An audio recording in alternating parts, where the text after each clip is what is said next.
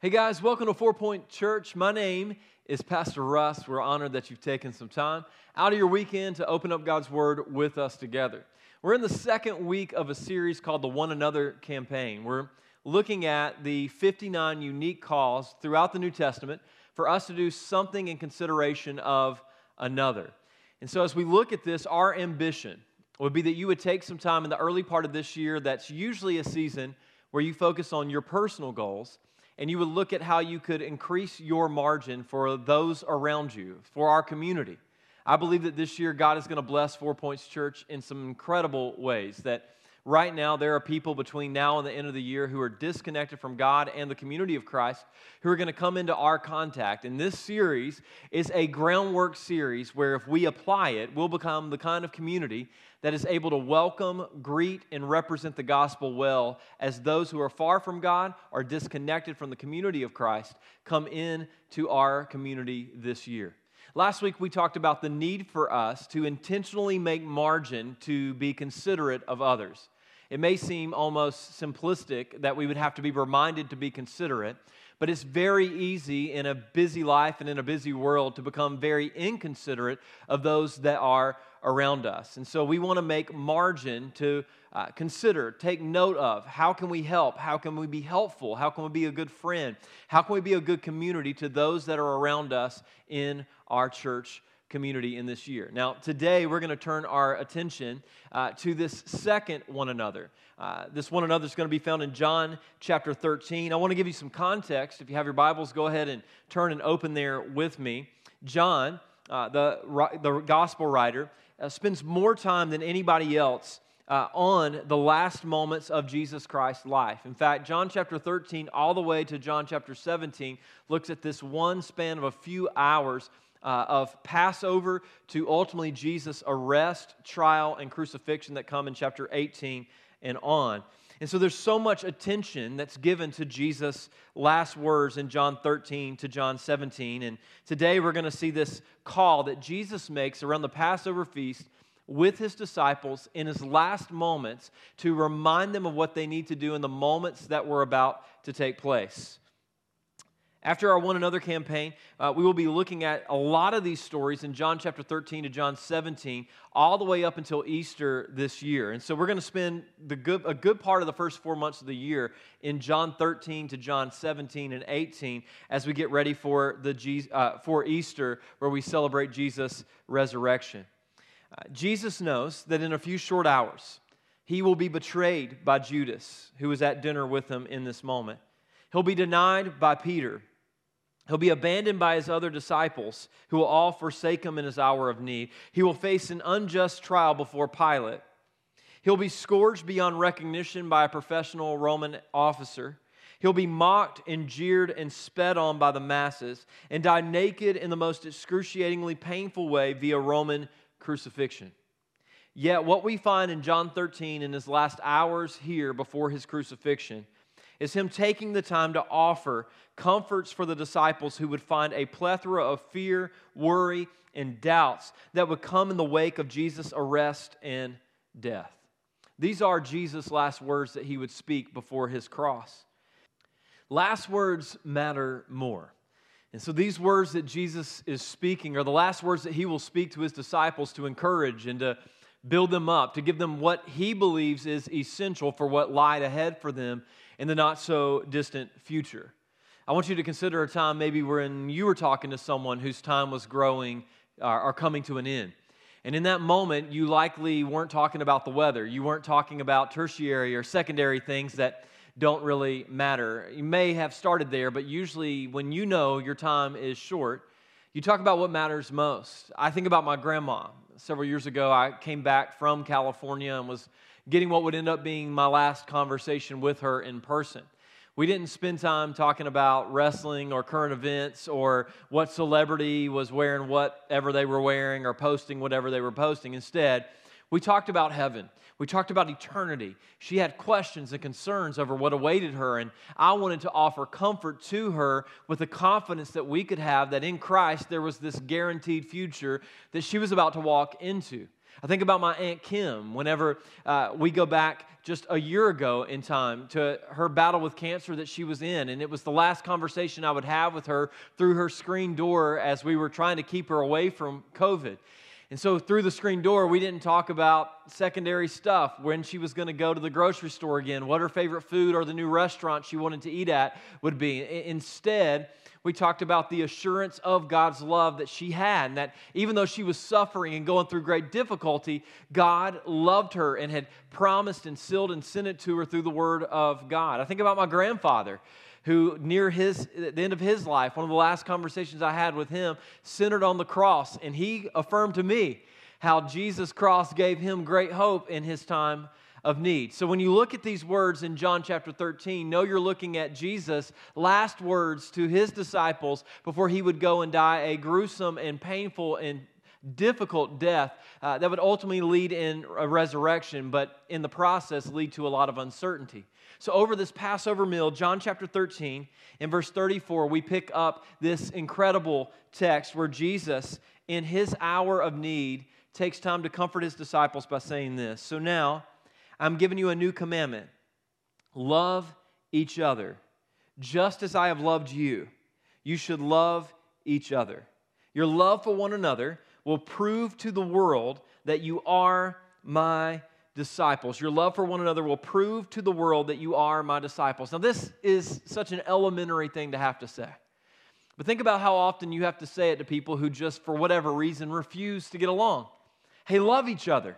And it, and it, seems simple, especially for a group of disciples who have been around Jesus, to think that they would be kind to each other. But we know that they were just like us, prone to silly arguments that would be unloving or cause them to be rivals of each other instead of people who expressed and demonstrated love to each other. I mean, just a few chapters prior in another gospel, we know that they were arguing over who was going to get to see, sit closest to Jesus when he came into his kingdom. And they had these weird rivalries. In fact, John's not absent from this. Several times throughout the telling of this story, he talks about the disciple whom Jesus loved most, which he's speaking of himself in reference to him being distinguished from Peter.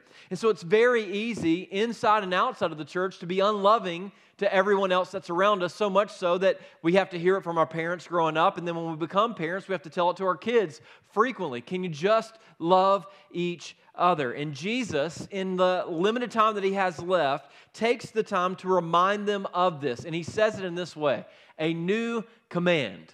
A new command. So it's not a, if you feel like it, Peter, if you feel like it, John, if you feel like it, James, if you feel like it, Matthew, it's, this is expected. And it's expected, we'll learn why uh, later on. It's not just expected because you ought to, it's expected because Jesus has modeled it for them. But it comes in the form of Jesus saying strongly, A new command I give you. Do this. Whether you feel like it or not, whether you want to or not, love one another. Now, it is a lot easier for me in my flesh, if I'm being honest, to do any and everything that's not expected of me. But the moment you put an expectation and a command to it, I tend to, in my flesh, want to rise up and do the exact opposite. And maybe you can relate to that. I've had to do a lot of work of teaching myself to think differently about Jesus' words and his commands that he calls us to in the scripture.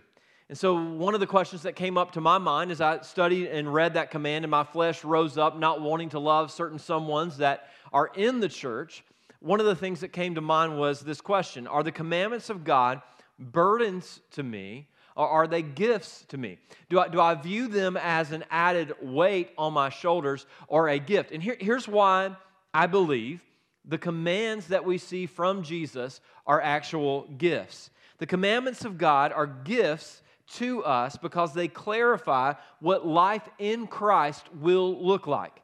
So it's a gift because it demonstrates that if we are submitted to Jesus, if we are walking in step with Him, then the fruit that will be uh, born in our life and seen by those that are around us are these things that we would love one another. If we're walking with Jesus, a love for each other should permeate our uh, conversations, our actions, the way that we look at those that are around us. And so, Jesus, in giving us commands, doesn't give us burdens, but instead, I would argue, gives us clarity about what the church and what people of God who walk with God should live and look like.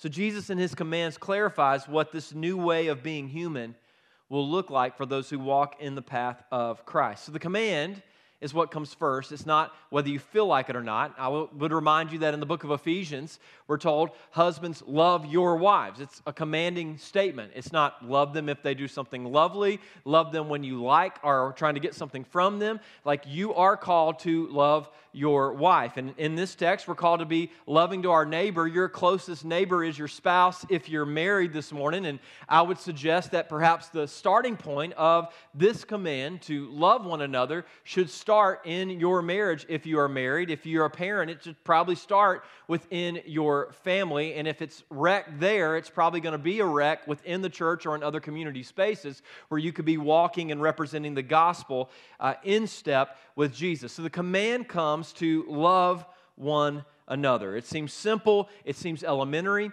and it's not the first time the disciples have heard this. If you go back to the book of Matthew, Matthew chapter 22, they would have heard and been in the hearing of this statement. So now I'm giving, or excuse me, but when the Pharisees heard that he had silenced the Sadducees with his reply, they met together to question him again. One of them, an expert in religious law tried to trap him with this question Teacher, which is the most important commandment, speaking of the Decalogue or the Ten Commandments, which is the most important commandment in the law of Moses? Jesus replied, You must love the Lord your God with all your heart, all your soul, and all your mind. This is the first and greatest commandment. A second is equally important love your neighbor as yourself. Now, just a little quick theology here. Jesus is uh, this guy's trying to trap Jesus, and instead, Jesus essentially traps him or gives him a very sneaky answer. The first five commandments deal with your relationship with God. So essentially, Jesus is saying you must love the Lord your God with all your heart, with all your soul, with all your mind, because if you love him in that way, you'll be obedient to the first five commandments. And oh, by the way, don't think that that eliminates commandments 6 through 10 because the commandments that come after commandment 5 deal with your relationship with each other. So it starts with a vertical relationship with God. You love Him with your heart, mind, soul, and strength. That means you won't covet. That means you won't take His name in vain. And if you're doing that, if He is your treasure, if He is your focus, the byproduct means commandments 6 through 10 become easy to keep because you won't covet your neighbor whenever you're pleased and satisfied with what you have already in relationship with God. So, a second, second is equally important. It's not less important, but it's almost a pathway whenever you're obedient in commandments 1 to 5. Commandments 6 through 10, which deal with your horizontal relationships, become a lot more easy to love your neighbor as yourself. And here's what he says the entire law and all the demands of the prophets are based on these two commandments. So we're to love God and love others, love God and love people. The disciples have heard this, yet they still need a reminder in the waning moments of Jesus' life from him to adhere to it, to apply it into their life. So, if the disciples have heard it, why spend the last moments here? It must be, if Jesus is spending time on it, it must be essential to the Christian way of living. Love is essential to the Christian way of living. 1 Corinthians chapter 13, known as the love chapter, we read it at a lot of weddings. It's speaking of Christ's love for the church primarily. And it says this If I could speak all the languages of the earth and of angels, but didn't love others, I would only be a noisy gong or a clanging cymbal. If I had the gift of prophecy, and if I understood all of God's secret plans and possessed all knowledge. And if I had such faith that I could move mountains but didn't love, look at what it says, others. So if I didn't love others, I would be nothing. If I gave everything I have to the poor and even sacrificed my body, I could boast about it. But if I didn't love others, I would have gained nothing. I want you to consider what is being said here essentially, no matter how, how gifted you are, no matter how much impact you make, at the end of the day, if it's not seasoned and marked with a love for God that leads to a love for others, what will end up happening is it'll come across the wrong way. 1 Corinthians chapter 13 tells us that love is the greatest gift that Christ has given. And any gift not practiced in Christ's love is a misrepresentation of Christ himself. So Christ gives us the greatest gift by demonstrating his love and laying down his life for us. And we now, being uh, objects of that love, are not to hoard that love for ourselves, but instead we're to share that in the demonstration of what Christ has done to others. So here's the problem. Here's the challenge. If we're not careful, we could practice our ministry, we could say the right words, and at the end of the day come across with the wrong message to the world, even if we got the words right because it's not seasoned in the right attitude of love. So I asked Austin to bring in a simple illustration that will help us understand where this can go wrong. So, Austin represents the target, a person in our church. That's the context that John 13 is written. He's telling the disciples to share love with each other. Or he could represent a person outside of the church that God loves, and he has allowed us to be their neighbor or allowed us to be a coworker with them. And if we practice our gifts that, in a way that's not seasoned in love, what he hears is not good news, but loud noise. And that can be problematic. So, some of you have the gift of discernment. And maybe you see someone in church someday that's struggling in an area of their life and you pick up on it, but you don't love them. So even though you've used the gift correctly and you see that there's an opportunity for gospel correction or a gospel conversation, you come at them without the attitude of love, using the gift God's given you. So instead of it being a good encounter, it comes across as just a noisy encounter. See, th- this is the problem. Some of you have the gift of hospitality, but you don't love the people you're serving. So, even though you have the spiritual gift of hospitality, it doesn't translate the gospel because all you're doing in an unloving way is using a gift that God has given you. Missing out on the fact that the target was that Austin would see in the discernment and in the hospitality the gospel in a clearer way.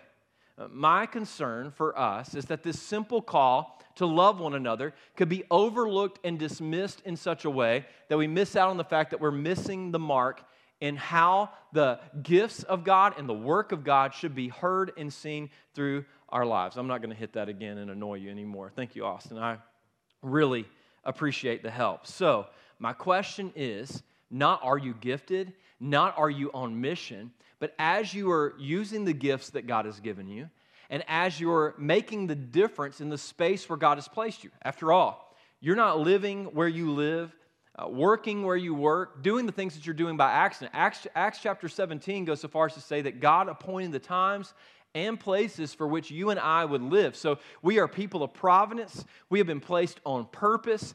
God is not desiring, or there shouldn't be like this, well, maybe He'll work through us. Like God desires clearly to work through you in the places that you're at for His glory in wake of and in light of eternity. But the question is are you serving others in love? Is your motivation just their shame and your uplifting, or is your motivation that they would be uh, see that they would see the gospel clearly, that they would be rooted in Christ truly, that they would ultimately walk and see the gospel clearer because of their interactions with you than perhaps what they had before? You see, good, good gifts practiced without love strikes the wrong note.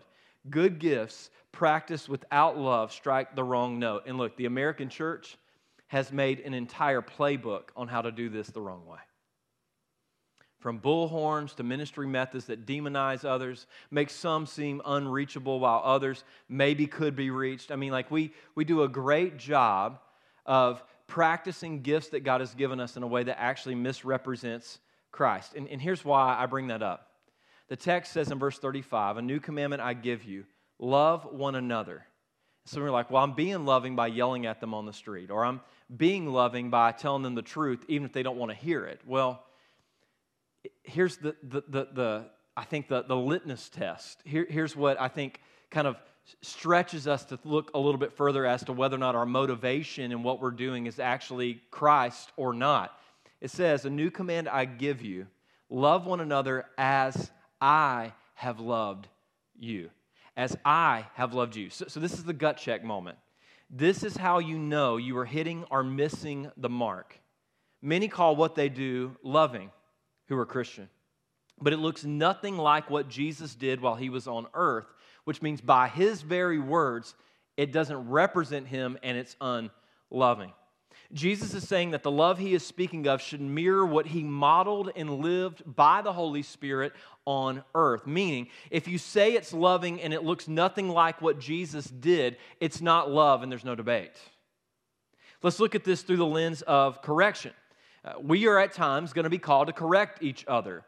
After all, the scriptures teach us that God the Father disciplines those that he loves. And it's important that we point out each other's faults that misrepresent the gospel.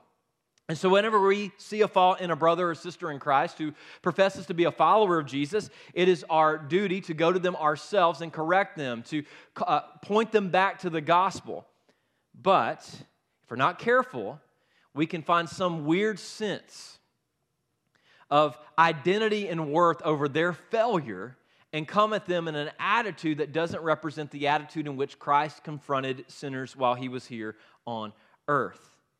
So we've got to be careful that in the correction, we do it in the attitude of love. And here's my point that I wrote down. If your correction is to be done in love, it will carry the tone and invitation of redemption, hope, and grace found in Christ for whosoever would turn to him. There's been plenty of times where I've seen a brother or sister in sin confronted them desiring that they would see the gospel see their error, and not in shame walk away, but in conviction walk with me as we continue to seek for Jesus to work in our lives to make us into the image of Christ.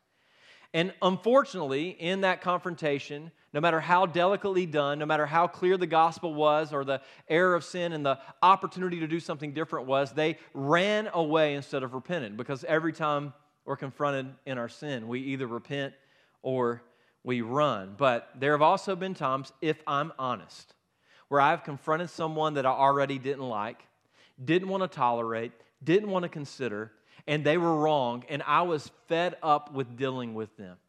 And in my correction, there was no offer of pointing to the gospel the hope of redemption or a second, third, fourth, fifth, sixth, or seventh chance. Instead, there was a hopeless presentation, an apathetic offering of grace and correction. But I did not desire to walk with them in the path of redemption that God would call them to walk in.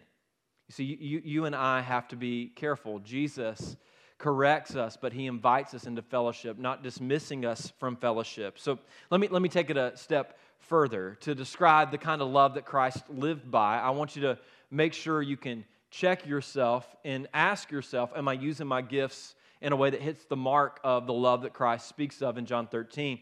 Uh, Romans chapter 5, verse 8 defines what Christ did and what his love looked like. It says, God showed his great love for us by sending Christ to die for us while we were still sinners, while we were still enemies. God demonstrated his love. I mean, love, you've heard it from DC Talk, is a verb. It, it's something that is seen. So you, you, don't just say, well, you know, you'll know you'll, uh, that I love you because I told you once back in like 1993, and if that ever changes, I'll tell you again or show you again. No, you, you see love in the way that you respond to people when they come into your presence, in the way that you speak to people, whether it's in correction or in building them up. I mean, it's something that's experienced in your actions towards another if it's loving, because this is what Christ did. He doesn't shout from afar, God loves you, but he demonstrates God's love for us by walking amongst us as Emmanuel, by dying for us and laying down his very life for us. 1 Corinthians chapter 13, it goes on in the love chapter to say that love never gives up. I mean, that's Jesus' love for us. Though our sins are like uh, or though our sins are many, they have been forgiven. As far as the east is from the west, I mean, his blood was sufficient and he laid it down for us because he never gave up. Yet for, for some of us, we call it loving, but we've given up on them, which makes it very hard to be obedient to this commandment. Why would we give up when Jesus hasn't given up on us? And so it says, love never gives up, it never loses faith, it is always hopeful. And this is tough. Uh, there's some people that we want the love of Christ to intersect their life, but if we do have any interaction with them, it's not done with the hope that Christ is at work or that Christ is not done or that His grace is sufficient for them. And if we're not careful, that mindset and that attitude can leak in in such a way that it leads us to be unloving towards those that are around us. Now, here's the good news Jesus doesn't say in the text, New command I give you, love one another as I have loved you.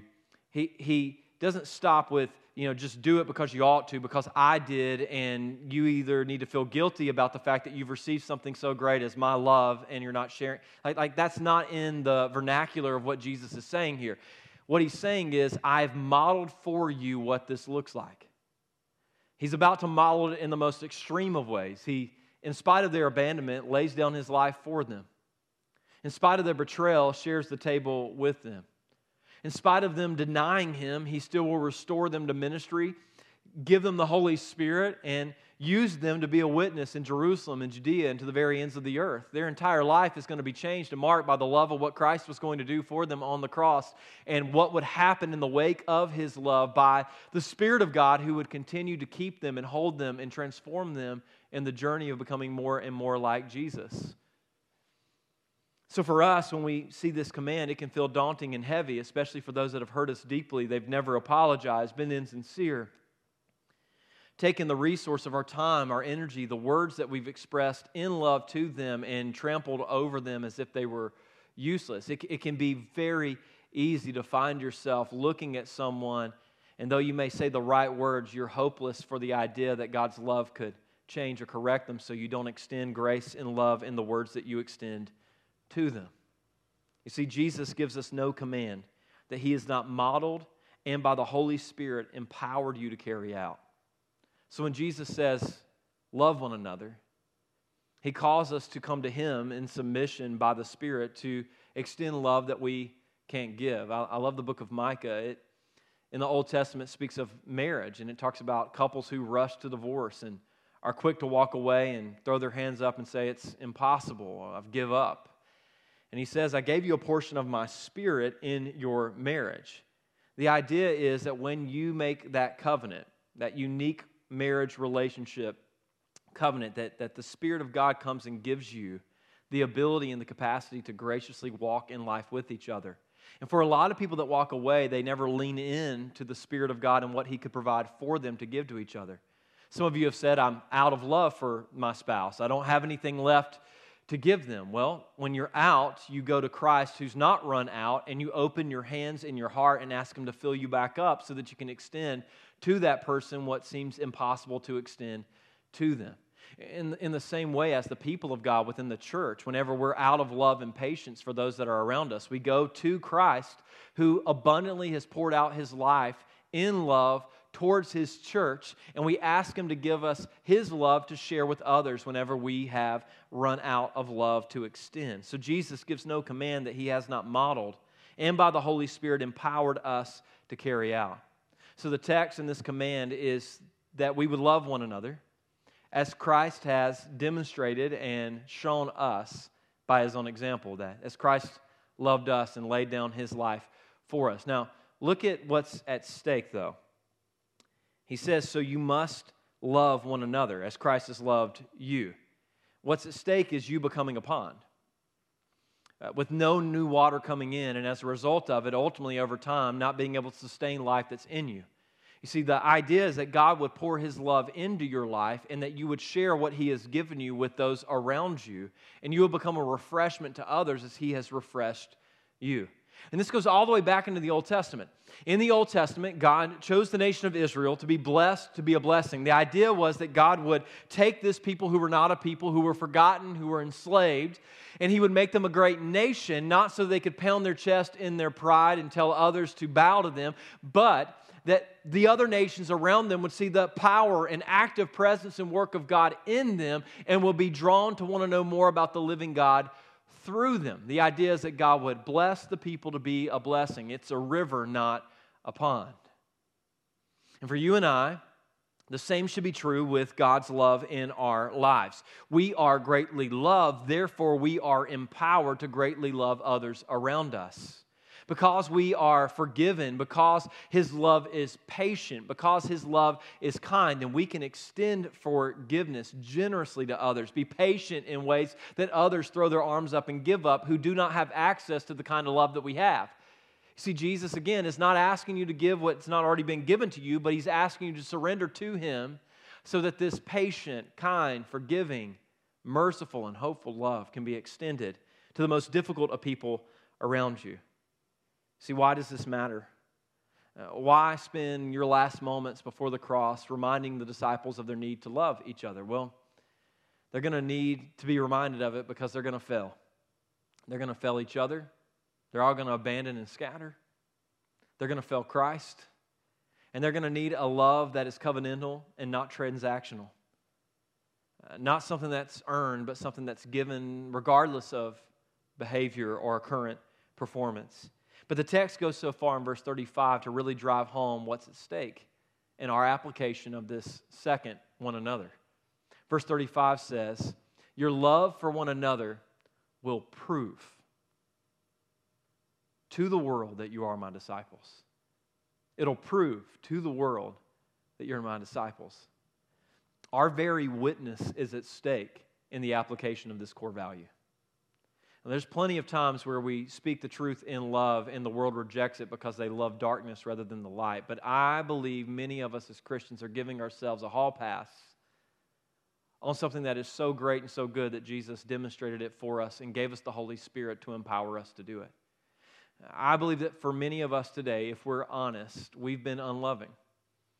We may have been speaking the truth, but we've been not seasoning it in the attitude of love that Christ seasoned his love towards you in. And I want to invite you and I today to spend a few moments at the end of this sermon just considering our application of this command.